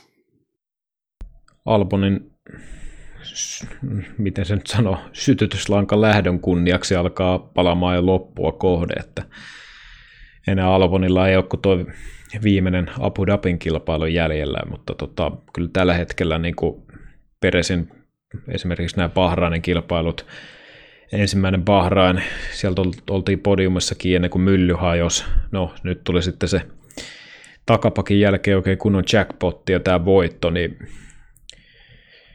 vaikka sitten on pyöritelty sitä Albonia ja sitä tilannetta, että se sama oli Gaslillä ja niin edespäin ja niin edespäin, ja se on kaikilla tiedossa, mutta tota, kyllä Albonin pitäisi pitäisi ajaa kyllä podiumille ja et, niin kuin Abu Dhabissa, että se tallipaikka tulee, koska ei, ei Red Bullillakaan ole varaa niin kuin tulevina vuosina siihen, että pisteitä tuo käytännössä vain yksi kuljettaja tai puolitoista, koska siellä alkaa niin noin kilpakumppanit saavuttamaan, niin tota, kuinka kauan tätä halutaan pyöritellä tätä jokerikorttia Albonia. Peresikin on jokerikortti, koska se ei välttämättä se vauhti, vauhti ole sen kovempaa kuin Albonilla, mutta kyllä mä niin kuin, siis tällä hetkellä ennen Abu Dhabin kilpailua viimeisten kisojen perusteella niin sanoisin, että Peres voisi olla parempi ratkaisu, parempi ratkaisu kuin Alexander Albon Red Bullille. Mä oon jo pitkä ollut sitä mieltä, että Albon Vex Peres in. Ja mä, jos mä olisin Hornerin tai Markon tai Matecicin saappaissa, niin kyllä mun olisi helvetin vaikea löytää perusteluita sille, että miksi mä pitäisin Albonin. Ja... Niin. Peres sisään, Peres on tehnyt kaiken sen, sen että mitä, mitä tuohon vaan tuohon tallipaikkaan vaadit. En tiedä, mitä niin olisi pitänyt tällä kaudella tehdä enemmän, että jos toi tallipaikka aukeaa. No voittaa tietysti vaikka toi vielä seuraava kisa, niin siinä on viimeistään statementti Red Bullin pojille, että hei, nyt vähän meksikolaisverta sinne Red Bullin rattiin niin kuin ois jo. Mutta puhutaan nyt tuosta viikonlopun ehkä suurimmasta sekoilusta. Siis jotenkin aika sanattomaksi vetää, kun katsoo tuota Mercedeksen hommaa, joka lähti siis liikkeelle siitä, kun tota, Russellin Williams, eli Jack Aitken, vetäs ennen pääsuoraa niin itsensä pihalle. Ensimmäisenä tuli Virtual Safety Car, joka myöhemmin sitten tuli oikea safety car, koska turvallisuusasiat, ja ei nähty, että Virtual Safety Carin myötä tuolla radalla niin pystyttäisiin tarpeeksi nopeasti ottamaan tuo etusiiven palanen sieltä Vex, Vex-radalta, niin tota, nähtiin tupla pysähdys, missä Russell tuli siis todella lyhyellä varoitusajalla. Et se oli käsittääkseni viisi sekuntia aikaa, oli, kun ilmoitettiin, että tota, tai tiedettiin, että tulee safety car, ja kaksi sekuntia jäi pelivaraa siihen, että Russell olisi vetänyt, jatkanut kierrosta. Tupla pysähdys, ja tässä Mercedes antoi selvityksen tästä, että tämä ei ollut mikään inhimillinen moka, vaan tämä oli heidän radiosysteemissään vika. Mä koitan tätä referoida tätä Racefansin artikkelia nopeasti teille. Eli tota, on semmoinen radiosysteemi, missä ohittaa sen kundin viesti, kaikkien muiden viestit, niille mekanikoille, että mitkä renkaat laitetaan sinne. Ja koska tuo pysäys oli niin yllättävä, niin siinä oli tietysti molempien kuskien renkaita, ja puolelle mekanikosta tuli tämä tieto, että laitetaan Russellin renkaat, ja puolelle ei välittynyt tämä tieto. Joten sen takia siellä oli Russellin ja Bottaksen renkaita. Ja Russellille sitten laitettiin käsittääkseni Bottaksen etupyörät ja omat takapyörät, ja Bottakselta otettiin omat hardit pois ja laitettiin ne takas tilalle, mikä kuulostaa joltain sketsisarjalta. Tulee varikolle hardeilla ja lähtee samoilla hardeilla sieltä pois. Ja tähän tietysti tarkoittaa sitä, että koska Russellilla on Bottaksen renkaat, niin hän ei voi ajaa niillä.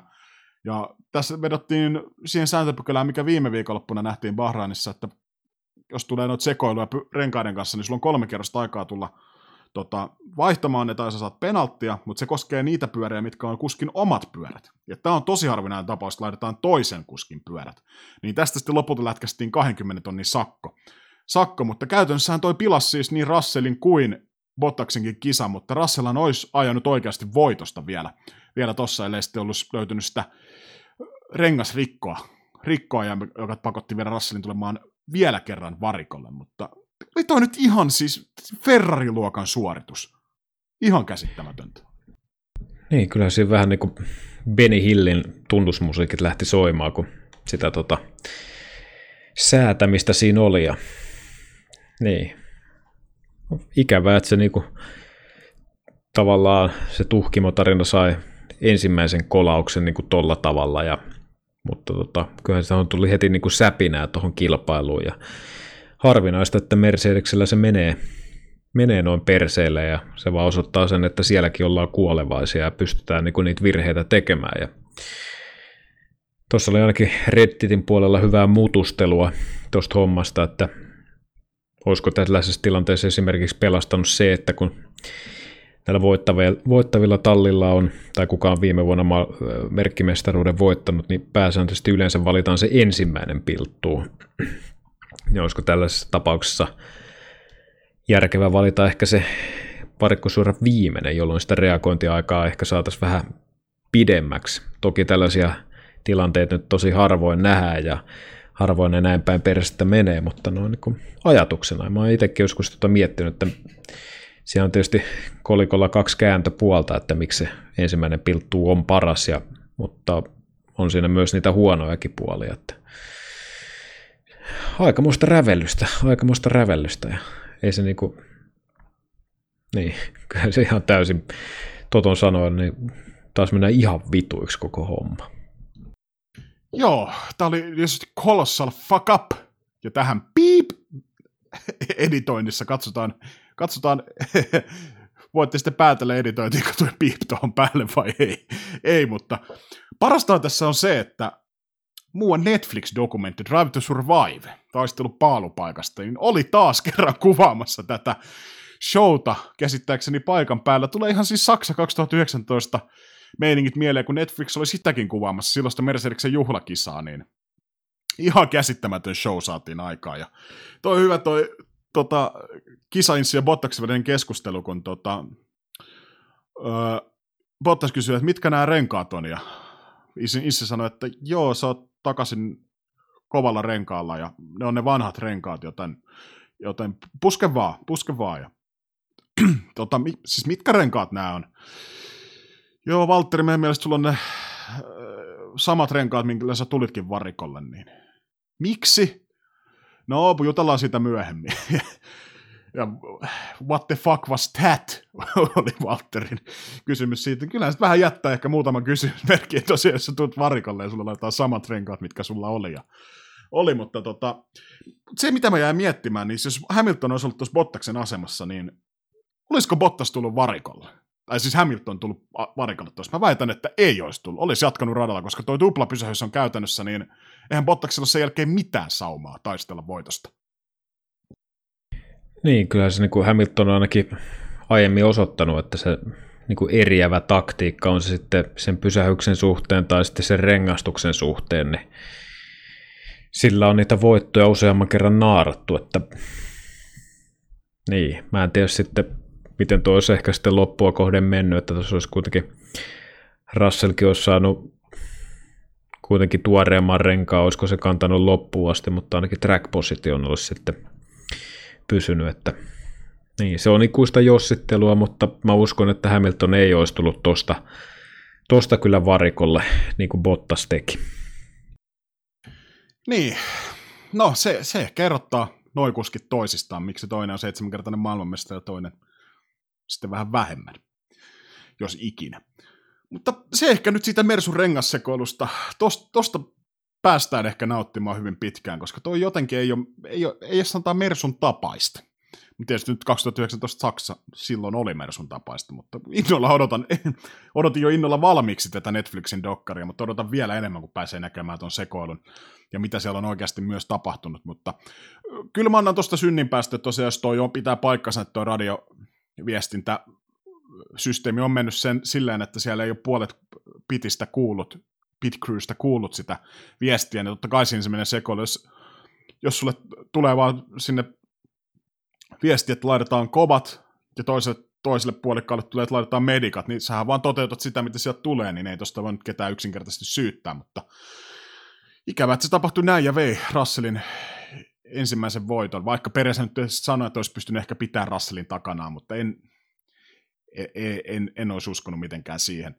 Siihen ja niin, no hopeareunuksena siis saatiin toi Peresin voitto. Ja tosta muuten tulikin mieleen, tilattiin kymmenen, tai tilasin kymmenen kerrosta ennen Peresin maaliin tuloa, niin kaksi kappaletta Checo Peres lippiksiä. Toinen menee meikäläisen päähän ja toinen me laitetaan teille rakkaille kuuntelijoille arvontaa samalla lailla kuin Pierre Gaslin ensimmäisen osakilpailuvuoton jälkeen. Ja tällä kertaa pikkasen viisastuneempana, niin laitetaan se arvonta siinä vaiheessa pystyyn, kun se lippis alkaa olla täällä. Eli sitä on vielä ainakin tänä vuonna, toivottavasti tänä vuonna luvassa, toivottavasti lippikset kerkii tulemaan, mutta arvotaan siis Checo Peresin lippis, Racing Point lippis, ja siitä kuulette meidän sosiaalisen median kanavista myöhemmin, mutta puhutaan vähän tuosta podiumista.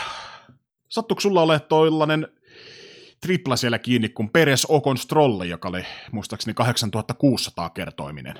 Et osuko?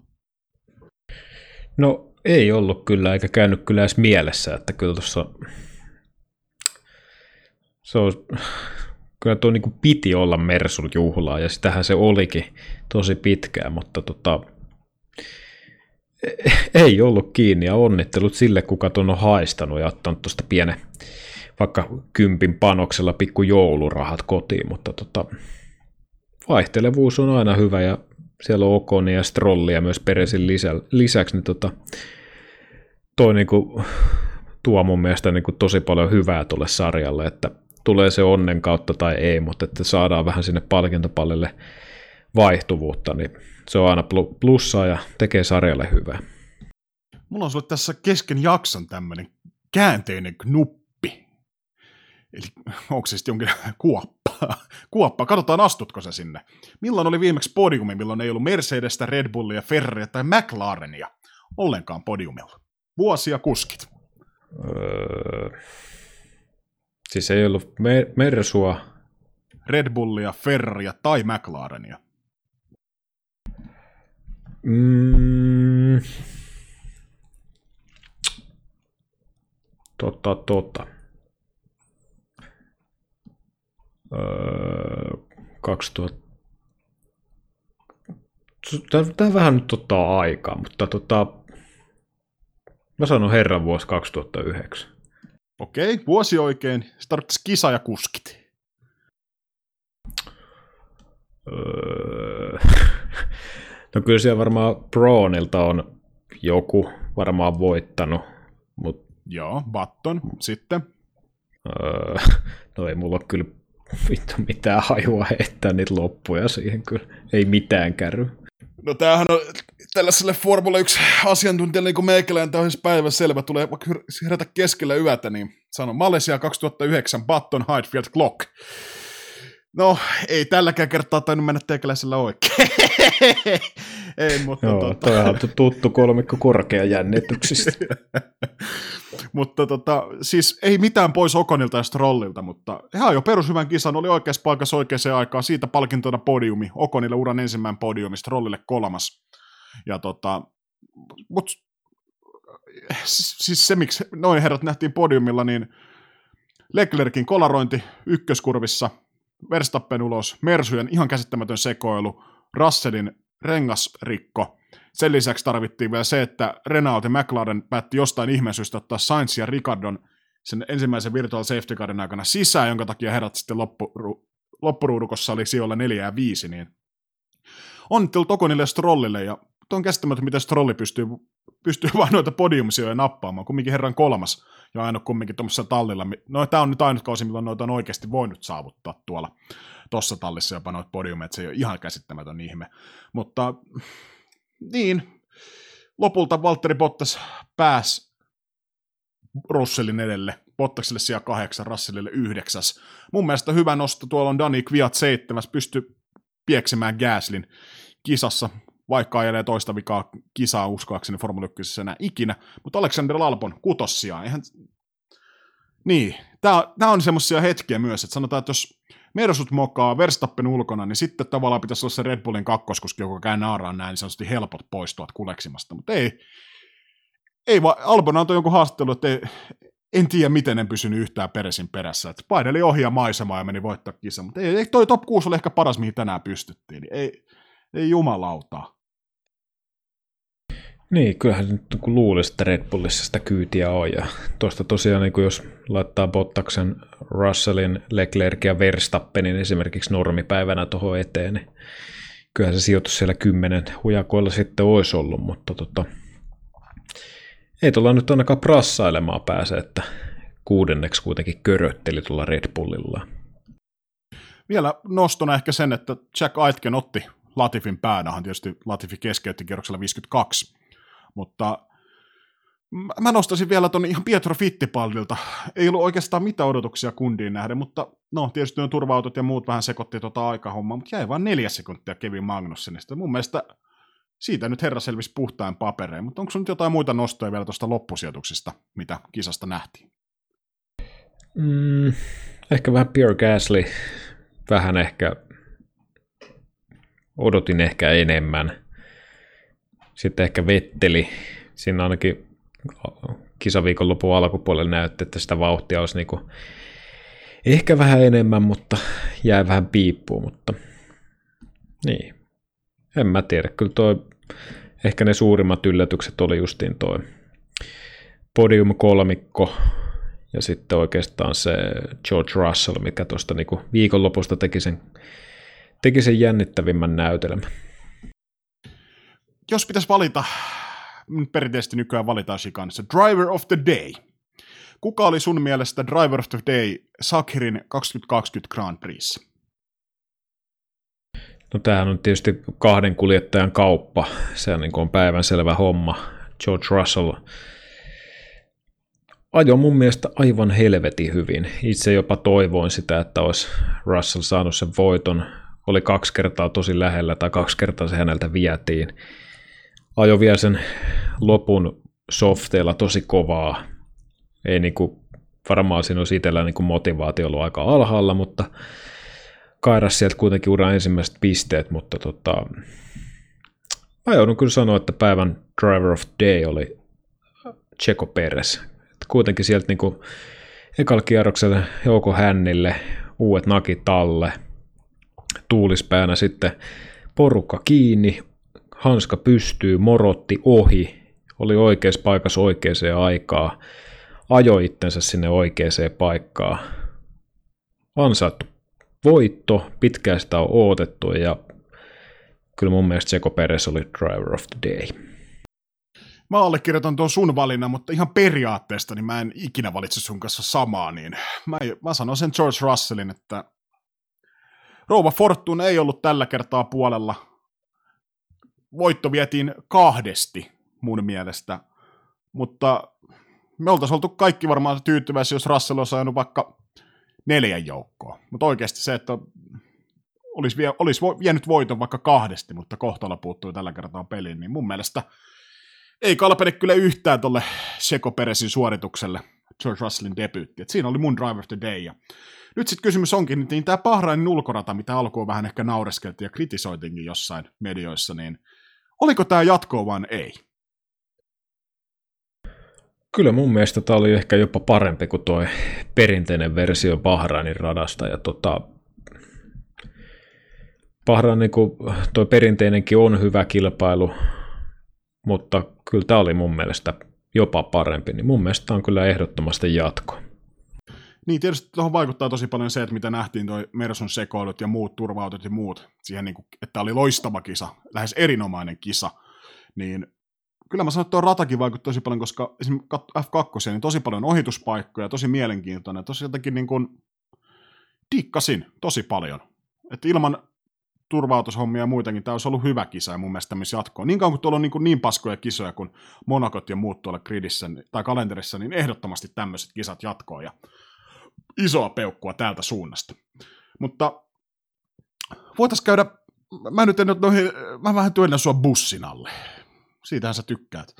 Tykkäät, niin tota, Abu Dhabi, päätöskilpailu. Tota, millainen rata on siis vähän kyseessä? Ketkä tuolla on dominoinut aikaisemmin ja mitä meillä on lupa odottaa sieltä? Niin, itse en ole koskaan Abu Dhabin kilpailusta liiemmin tykännyt. Se on jotenkin omaa makuun teennäinen tekemällä tehty rata. Ja tota, Mersun dominointihan se on ollut oikeastaan aina, varsinkin hybridiaikakaudella. Ja mun mielestä siellä nyt ei mitään järin suuria kilpailuja on nähty. Et mieluummin kauden päätöksen katsoisin vaikka Brasilian Interlagosissa, mutta tota, siellä on pitkää suoraa, on tiukkaa neulan silmää, siellä on niitä ohituspaikkoja, mutta tota, jos nyt pitäisi niinku esimerkiksi tähän Bahrainin äh, tähän edelliseen kilpailuun verrata, niin en usko, että siellä tullaan näkemään mitään mahtipontista kilpailua tai ainakaan kauhean tasasta. Että jotenkin se on mauton ja hajuton rata mun mielestä. Joo, ei ole itsellekään ehkä jäänyt ikinä mitenkään erityisen spesiaalisti mieleen. Pitkään nyt on tietysti hybridikaudella ja Mercedeksen hallitsema, että siellä on Hamiltonina pannut yhteensä viisi voittoa, Vettel aikanaan kolme voittoa ja mua Valtteri Bottas 2017 voittanut siellä, mutta siellä ratkaistaan käytännössä, niin no periaatteessa jos Bottas vetää pihalla ja Max Verstappen ajaa vaikka kakkoseksi, niin hänellä on mahdollisuus ottaa kakkossia kuljettajan mestaruustaistossa eroa herrojen välillä on siis 16 pistettä. Seko Peres on aika hyvin varmistanut tuon nelossian 125 pistettä ja Daniel Ricardo 13 pistettä perässä. Eli vaatisi sitten Ricardolta sen, että on kolmen joukossa ja Peres olisi ulkona pisteiltä. Mutta Ricard- Ricardon jälkeen niin kutossiasta taistelee Leclerc Sainz ensi vuoden tallikaveriksi. Leclercille 98 pojaa ja Sainzille 97. Alexander Albon 93 pistettä, taistelee ehkä tosta sijoituksesta vielä, mutta Albonin perään hönkii Lando Norris, joka on kuuden pisteen päässä, eli 87 pistettä, ja kymppisian palli ratkaisee Pierre Gasly ja Lance Stroll. Strolli johtaa kolmella pisteellä, eli 74 pojoja ja Gasly 71. Ja Mielenkiintoista on vielä, että tuolla siellä 13 ne ratkaistaan herrojen Sebastian Vettel ja Dani Kviat kesken. Vettelillä 33 pojaa ja Kviatilla 32. Eli kyllä tuolla ihan sijoituksista ajellaan vielä viimeisessä kisassa, vaikka maailmanmestaruus on mennyt aikapäiviä sitten, sitten ohitse. Ja tota, vetokisa, ennen kuin hypätään F1 Fantasyn tuloksiin, niin vetokisa. Meillä on Chicanykköjen välinen vetokisa koko kauden ajan, missä me vekataan podiumi ja paalupaikka. Jokaisesta oikeasta vastauksesta saa yhden pisteen ja kauden jälkeen häviäjä joutuu johonkin erittäin hirveän rangaistuksen kohteeksi. Ja meillä on hirveästi saatu, ei oikeastaan vissiin yhtään ehdotusta, mitä häviäjä joutuu vetokisan jouduttua tekemään, mutta kyllä me tuossa talvitauon aikana viimeistään niin keksitään ja ehkä jopa toteutetaankin se rangaistus, mutta mikä oli vetokisan tulos ennen Bahrainin kakkoskisa viikonloppua ja mikä se on nyt? Öö, ennen viikonloppua tilanne oli 2018 teikäläiselle ja siellä oli meillä vedot seuraavanlaisesti, eli sulla oli paalulle Hamilton, eli tässä tapauksessa George Russell, ja mulla oli Valtteri Bottas. Ja tota, tietysti tuo kisan puolesta, kun nähtiin vähän eriskummallinen tuo podiumi, niin sieltä ei pisteitä tullut, eli tuosta nyt pitkällä, pitkällä matematiikalla, niin tilanne on kutkuttavasti tasan 2019 teikäläiselle ennen viimeistä Abu Dhabin kilpailua. Voitko käydä vielä ne meidän rivit läpi? Mun mielestä mulla on nimittäin aika lähellä se mun hullu hakurivi. Joo, sähän otit tuosta tuollaisen loikkivan rivin, joka oli tällä kuin Verstappen, Peres, Ricardo. Eli ei se niinku, ei se ihan kaukana ollut, että sieltä olisi kilahtanut kaksi vielä lisää sulle. Joo, no sä nyt oot pisteen jäljessä, niin sähän saat päättää, kumpi kertoo rivinsä ensimmäisenä. Mm, joo, tämä on siis viimeinen kisa ja piste, piste meidät erottaa ja tota, mä heitän pallon sulle. Sä saat aloittaa. Jäi, jäi, jäi. Mähän on, mä oon tiukkojen, tiukkojen tilanteiden mies. Luistan aina parrasvaloissa niin kuin tässäkin, niin mä valitsen paalulle Lewis Hamiltonin tai hänen korvaajansa. Eli onko sitten George Russell, anyway, kumpi siellä ajaa. Voittoon ajelee sama herrasmies Hamilton tai Russell, kakkoseksi ajelee Valtteri Bottas ja kolmannessa Max Verstappen. Mä varmistan voittoni tällä rivillä. Kiitos. No se oli aika odotettava, odotettava rivi. Ja, ja mun pitää siis tehdä yksi muutos tähän riviin, eikö näe? Joo, yksi muutos. Ja se pitää olla, pitää olla muistaakseni sovittu, pitää olla siellä kisapuolella. Joo, no silloin mun rivi on se, että tota, Eli siis mä tarvin kaksi pistettä, että mä voitan. Mä otan, niin. mä otan paalulle. Mulla on siis tää rivi tässä, mutta mä teen vähän ajatustyötä, eli raksuntaa ei kuulu. Mutta tota, kyllä mä otan va- Nastolan viitasuden tuohon paalulle. Paalulle ja tota, sitten mun pitää vaihtaa vielä kisasta. Mä otan, ei saatana, luottaisiko sitä lahtelais, entisenä lahtelalaisena nastolalaiseen mieheen. Tää on kyllä aika paha. Mun pitäisi tuosta kisasta vielä ottaa se yksi piste.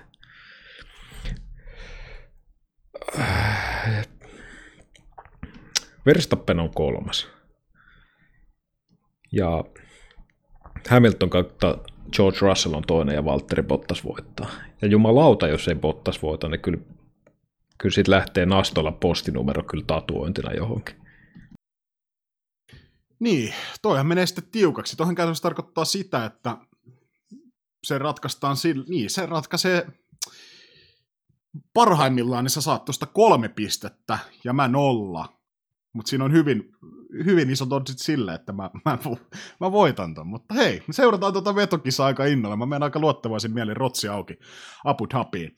F1 Fantasissa on myös jaettu pisteet. Tällä hetkellä 46 herrasmiestä, tai miksei rouvaakin. Taitaa olla yksi öö, naispuolinen henkilö täällä mukana F1 Fantasyssä, mutta ykkös siellä tällä hetkellä selvässä johdossa Tomako Playtech Superlife 3101 pistettä ja Crossgrass nopealla laskulla niin 60 pistettä perässä J. Helenin johdolla, ja kolmantena Tears Are Gone, 5 pistettä J. Helenistä, R. Hirsimäki. Ja meikäläinen nousi sijoituksen hyvillä uusilla valinnoilla, mä oon siellä kahdeksan, ja mun tavoite on top 6, ja mä oon R.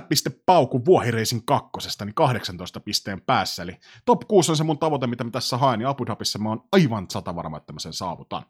Ja rullataan tuonne ihan pahnan pohjimaassa. Rena Naut, eli sun joukkojen, että se on siellä 32 No, haluatko nyt jotenkin kommentoida tätä vielä? No siinä oli, tuossa kisassa oli pikkusen likasta ilmaa ja vähän oli myötätuulta edestä ja takaa ja varmaan oli vähän tuossa kuskivalinnoissakin luin vähän väärät tipsit ja niin, ei se niinku mun vika ollut, että kyllä se varmaan jonkun muun vika oli sitten. Bäh. No joo. Kiitos hei kaikille kuuntelijoille, jos olette jaksanut seurata tänne asti. Seuratkaa meitä hei sosiaalisen median kanavissa, Twitter, Facebook.